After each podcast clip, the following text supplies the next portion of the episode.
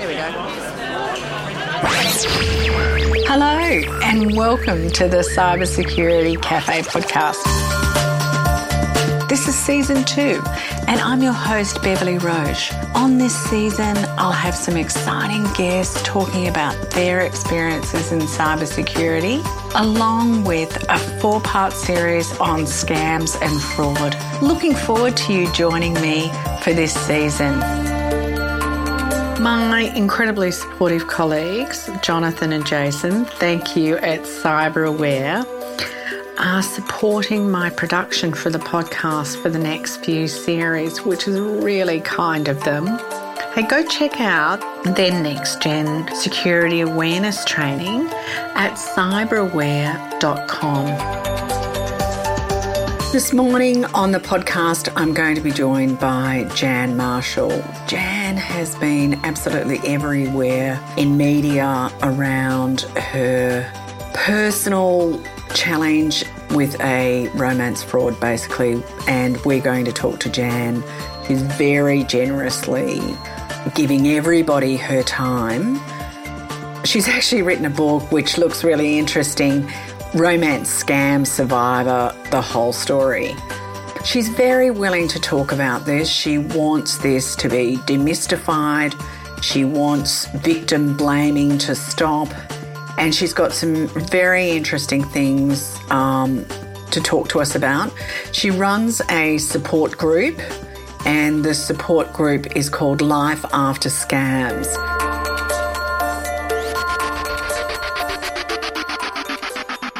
So Jan, can you share your experience at going online for the first time to an online dating site? I actually had moved states. So I've moved from Brisbane to Melbourne, and so I found myself without a network of people to do things with. So that's when I thought I would go online. I really wanted to explore Victoria. And so I went onto a dating site. It was the first time, and I had not been in a relationship for many years. And within a couple of days, I was approached by what looked by his photos to be a very good-looking, mature engineer. Now, for me, engineer said somebody who was at least intelligent, scientifically oriented, had been through university, so and probably, you know, reasonably articulate. And that's how he presented himself to me as we got to know each other. And, you know, first of all, there were emails going backwards and forwards with whole lists of, you know, questions about what you liked and you didn't like. And, you know, and I just thought, oh, that's a great way to get to know, you know, a bit more in depth about each other. But within a couple of days of that, he started to say, you know, I'm not going to look for anybody else online, and I'm taking my profile down. And, you know, over time it was, you know, I'm really interested in you. And then over more time it becomes, I think you're the one for me. I think you're special. I think the universe has brought us together. You know, they are very good at making this much bigger than just the little things of chatting together. They make it, you know, I've been waiting my whole life for you. So it's very intoxicating in those early days where they start professing more and stronger love for you. And I fell for it. I absolutely fell for it. For those that have never experienced this before, can you explain to everyone listening, how does it work? How do they move you off the dating site? Do they move you to text or email? Absolutely, they do. And there's a couple of reasons for this. One, I think it allows them to have more control over contact with you, and to make it frequent, and to be doing it at all times of the day and night, which would look a bit fishy if you were on a dating site.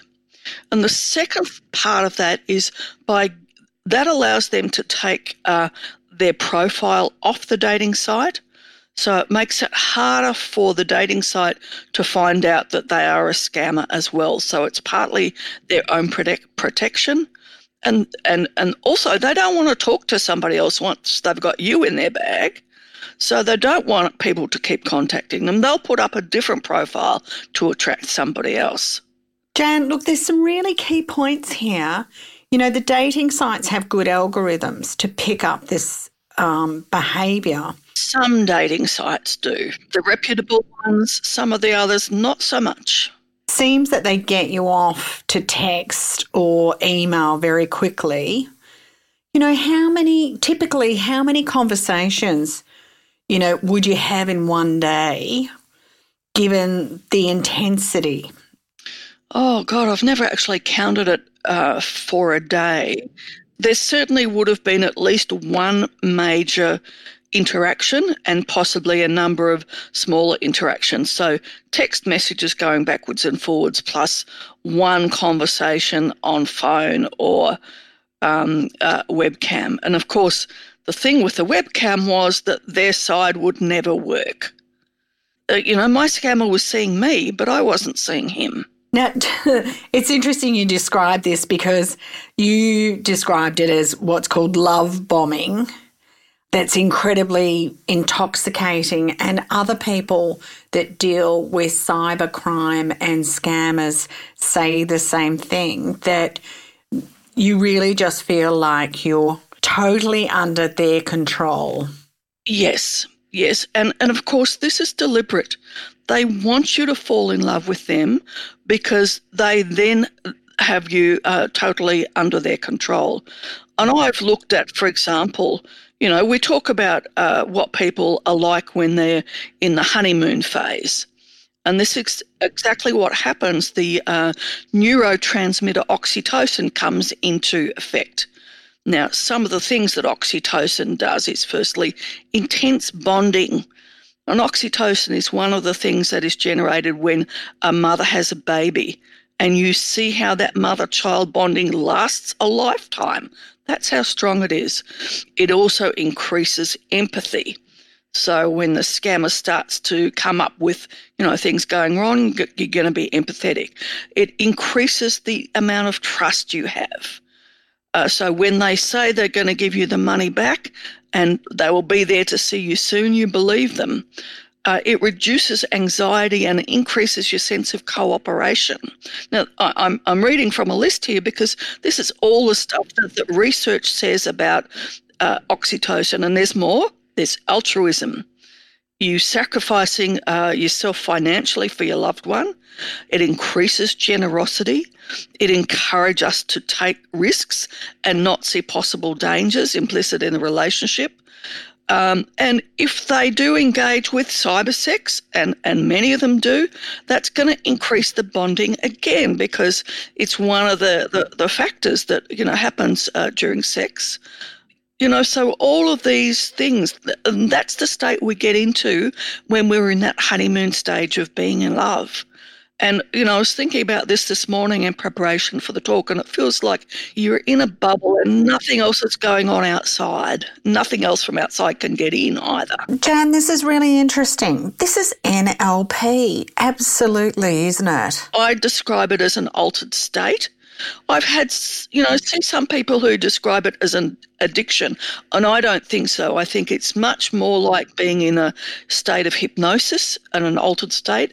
And yes, when you say people, it's like NLP, you've got to understand these people are extremely skilled at getting you into that love state and the psychological manipulation that goes a part of that. And sometimes when we say the word scammer, we think, oh, they're just trying to trick us. But it's much more than that. These people are, and I know we're jumping ahead a bit, but these, you know, these people are criminals belonging to criminal gangs who are doing this to us deliberately. And, you know, this is, and the cyber criminals, that's all they are. When I talked to Ken Gamble, he said they've been trained. They are absolutely trained. Jan, people told you along the way this was a scam. Yes. How did you justify this to yourself and to others? You know, what were you really thinking about? There was a couple of things. One was that I felt I had a right to be loved. You know, why can't I have this love that everybody else seems to have? And, you know, there were many sort of couples around me in, you know, long-term relationships, and I wanted that too. So part of it was me rebelling against their suggestion that there might be some danger there. But the other part of it was it was so intimate. I didn't think a scammer would be this intimate. And so that's part of the disconnect there, that we don't think scammers are intelligent. We don't think scammers are able to confuse or hogwash us. You know, I was thinking this morning, they make promises. They promise you to give the money back. They promise to love you forever. And, you know, they actually use the word promise too, but it's a lie. But we believe them, you know, and again, I've looked at some of the research, and the research says that 60% of the time we don't know if somebody's lying or not. You know, it's easy to, you know, love online, isn't it? Because we miss all the face-to-face cues and all those body language things that indicate that someone's not telling the truth, you know, online, especially when you say his cam never worked. So you just wouldn't have been able to pick up any of those cues. So Jan, timeline-wise, what period of time had passed before he started asking you for money? Look, I think it was about 4 weeks. But by the time, it's very quick. And by that time, of course, he had asked me to marry him and I'd said yes. That's how strong it is, you know, when they get you into this state. Coming back to your question of why did I reject the warnings that I had? And it was probably also that it just felt so good. I didn't want it to stop. I wanted for once in my life to let this go its course and see where it would go. Delia Rickard from the ACCC mentioned and described exactly what you're describing. It feels so good. And, you know, our desire as humans to love and be loved, you know, we're entitled to it. Yeah, the other thing that we've got to take into account here, that the romantic love ideal is very, very strong in our culture as something that we should seek, that we should expect to have in our relationships, and that is our right to have. And they offer this in a way nobody else does. I remember seeing on one of the programs on the ABC, Meet the Scammer, some young men in Ghana, and they actually commented that they say things to people that nobody else says to them, you know, that they are loved, that they are special, that, you know. So 4 weeks, marriage and money. Do you know what the purpose of the first instalment was? Well, this is where I think they get very, very skilled, because they've learnt from those times that where they've been speaking to you to know what you would accept. And for me, because I was in corporate business at the time, I was very business oriented. He had some business expenses that he had miscalculated and needs some help with. And when it came to the crunch, I made a clear decision to give him that money because of love. I didn't want to be in a state of caution or, you know, anxiety about this. This was a man I thought was going to be my partner for life, and what was mine was his. So I sent him that first one was quite a large amount. It was over $30,000, which I had in the bank. So it wasn't a question of not being, but always it's set up as a loan. And you know, that was just the first thing. And then there was tax. And then when I gave him money for the tax and he went to pay it and he got robbed on the way. And so I had to give it to him again. And then he was threatened to pay the other half of his tax. And it goes on and there's more stories. And, you know, so over that time I loaned him over $260,000. I was only in contact with him for 72 days. That's 10 weeks. Right. 10 weeks. And by that time you had given him $260,000. Yes. I'd given him all my savings. I'd taken out extra credit card loan. I was starting to get desperate. I took money out of my self-managed super fund, which I was not allowed to do. Whoa. So at this point I was doing illegal things. Yeah. And were there any cues there? When for you was that moment of, oh, I think this is a scam? That's very hard. I mean, the first couple of times he was actually on the phone with me while I was walking through sending that money via Western Union at the post office.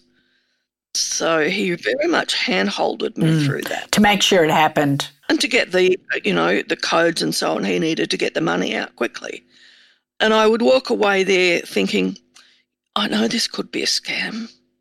But it couldn't be. A scammer would not be this intimate with me. And that went on, and towards the end of that, I felt there was not so much contact. It was getting very, very difficult for him. Supposedly he was in a car accident on the way to the airport, and, you know, then I'm having a woman ring up saying she's a nurse and another one ring up saying she's a doctor. And they need money for medical expenses. He's given me his next of kin and stuff like that. This is just tragic, isn't it? So it's a team of people, absolutely. This is not an... It's a small army battling to get money out of you. So when did the contact stop when he had this car accident? It went on a little bit from there, but I had totally run out of money to give him and... You know, eventually he supposedly got onto the plane. His last text to me was, thank you for everything. I love you so much. And where was the plane? Was he coming here to meet you or? No, he was going back to England. Right. Where I assumed he would be able to access his bank account. Right. He had a bank account in England that he'd sent me a copy of a statement of, that had, you know, several $1,000,000 in it. So, you know, they set themselves up as a moneyed person, even if they can't access that money for some reason. And it was only when he didn't contact me again over the next week that I realised, oh, this actually is a scam. I think that's really telling, the lengths that we will go because we're so convinced. With my romance scam survivor blog site, I've had a lot of victims contact me over the years with that. And, you know, one of the things that really struck me was somebody who said to me, I'd speak to him every day. Not even my family speak to me every day. Yeah. There's some other things I'd like to talk about. When that moment of realisation when you realised it was a scam, what did you do next? The first thing I did was got in touch with those people who had warned me and admitted they had been right. Right. And I would say the following weeks from that I was in a state of intense shock. I was in, you know, intense grief because, of course, you're hitting grief for the lost relationship. Grief for the lost imagined future that you were going to have and grief at the lost money. It's just the biggest triple whammy of all. And you talk about also, you know, that process of going through absolute disbelief. Yes. You know, the lost dream, the lost future opportunity of having that long-term relationship. And of course, all the things that go with that, because we know that there are a lot of online crimes that cause victim blaming, you know, shame. There's a huge amount of shame that goes on with this. You know, the "how could you be so stupid" line is very, very prevalent. And what I now see that as is that some people don't want to believe it can happen to them, so they put it back onto the victim. But the other thing here is that because there is nothing seeming to focus on getting the perpetrator, the only person that there seems to be available to blame is the victim. So when I talk to Dave Lacey from ID Care, Ken Gamble, who retrieves large sums of money, and the Commissioner about scams, we all know that that number is up almost up around $1 billion that Australians lose in scams. So do the maths. There are a lot of people that are being victims of scams. They're just not willing. And so we really got to bring this spotlight out into the cyber criminals, not on the victim, basically. We want to hear the victim stories, and it's amazing that you're sharing it. But it's a crime. And so you went to the police? I went to the police the following weekend. That was so hard to do, to go and, you know, admit this. My local police station, they basically just took the details. Luckily, I didn't feel too much negativity from them. They took the documents, they took the story, and they certainly gave the names to Western Union, so the names couldn't be used again. Yeah. But that's really all they did. And it's not the police's fault. It's just that, as Ken Gamble described, and I work in computer crime, you know, as a cybersecurity professional, it takes a massive amount of resources to digitally trace these people. And you have to have they've got a small army, and I need a small army of people to go and look at their digital footprints and work out. And then I have to get it in front of a judge to convince the judge some sort of conviction. And if they're in another country, how do you go about doing that? Well, that's right, because, you know, our powers don't go to some of these other countries, only countries where we've got trade agreements with. So, you know, they've found a real gap in the market, and David Lacey tells us, you know, we're one of the countries of choice. There's 5 countries in the world that they target, and we are one of the countries of choice.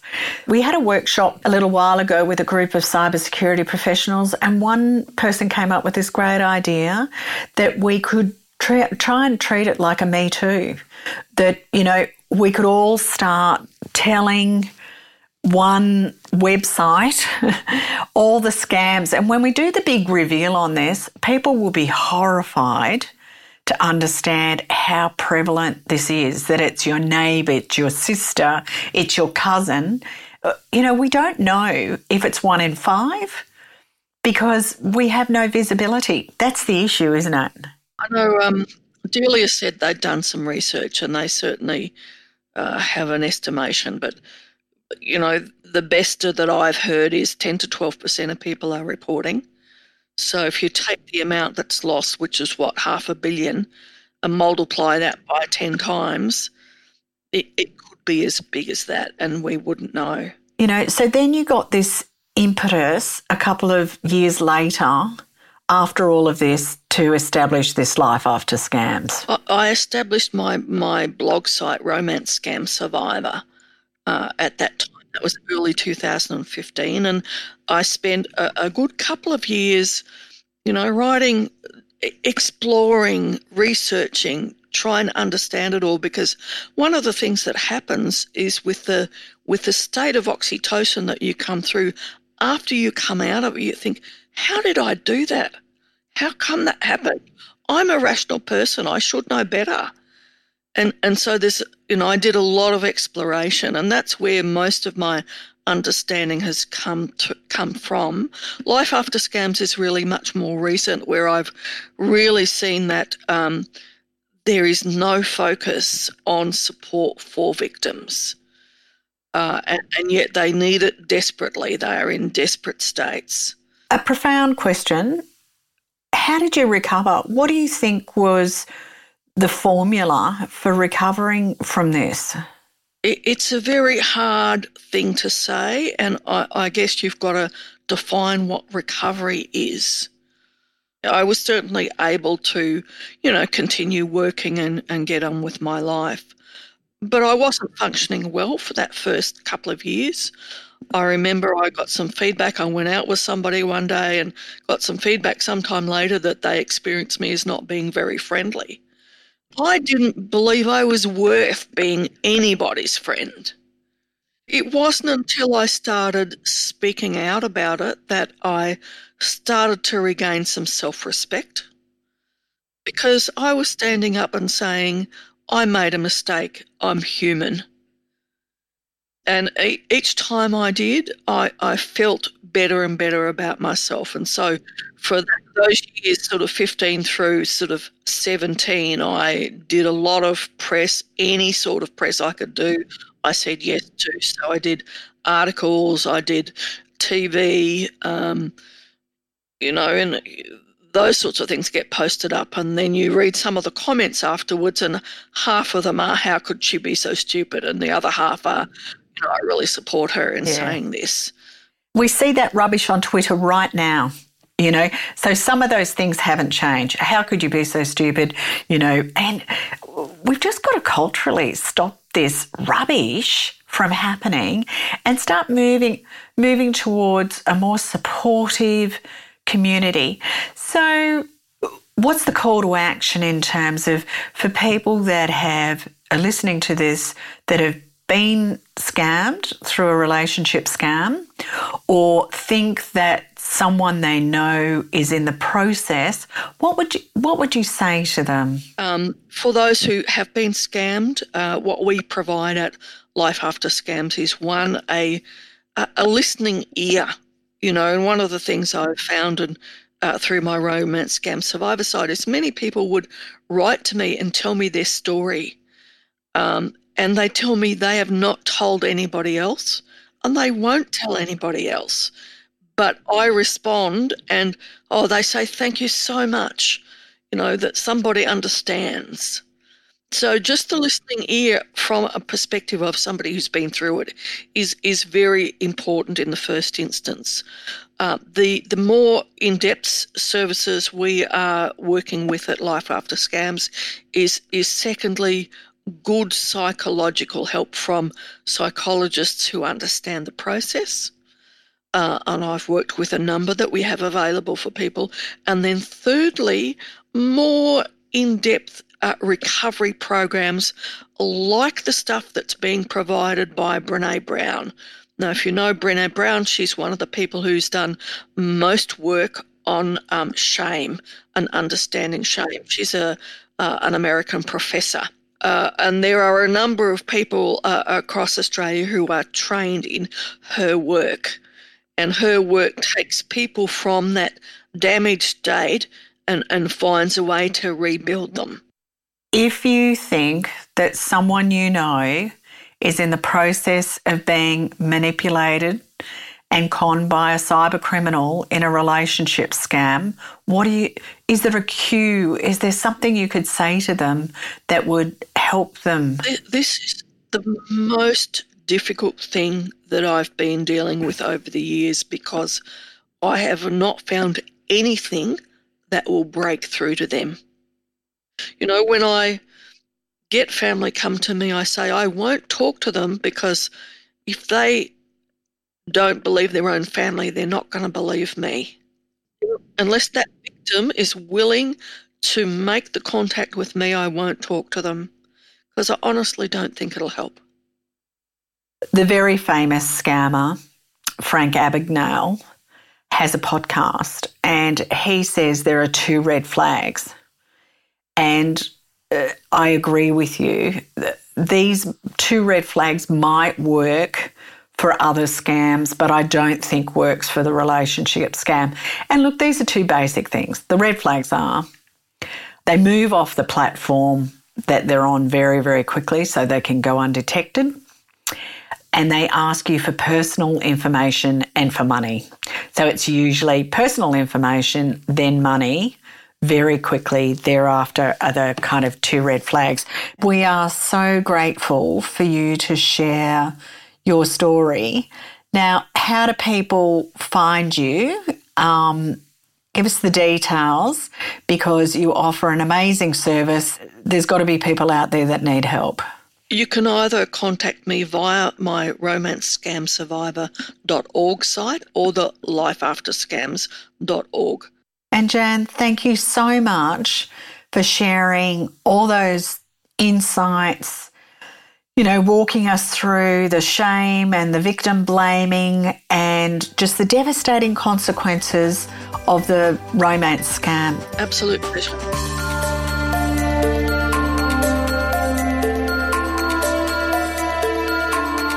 Thanks for listening to the Cyber Security Cafe podcast. You can find me on LinkedIn and Twitter or all the W's, cybersecuritycafe.com.au.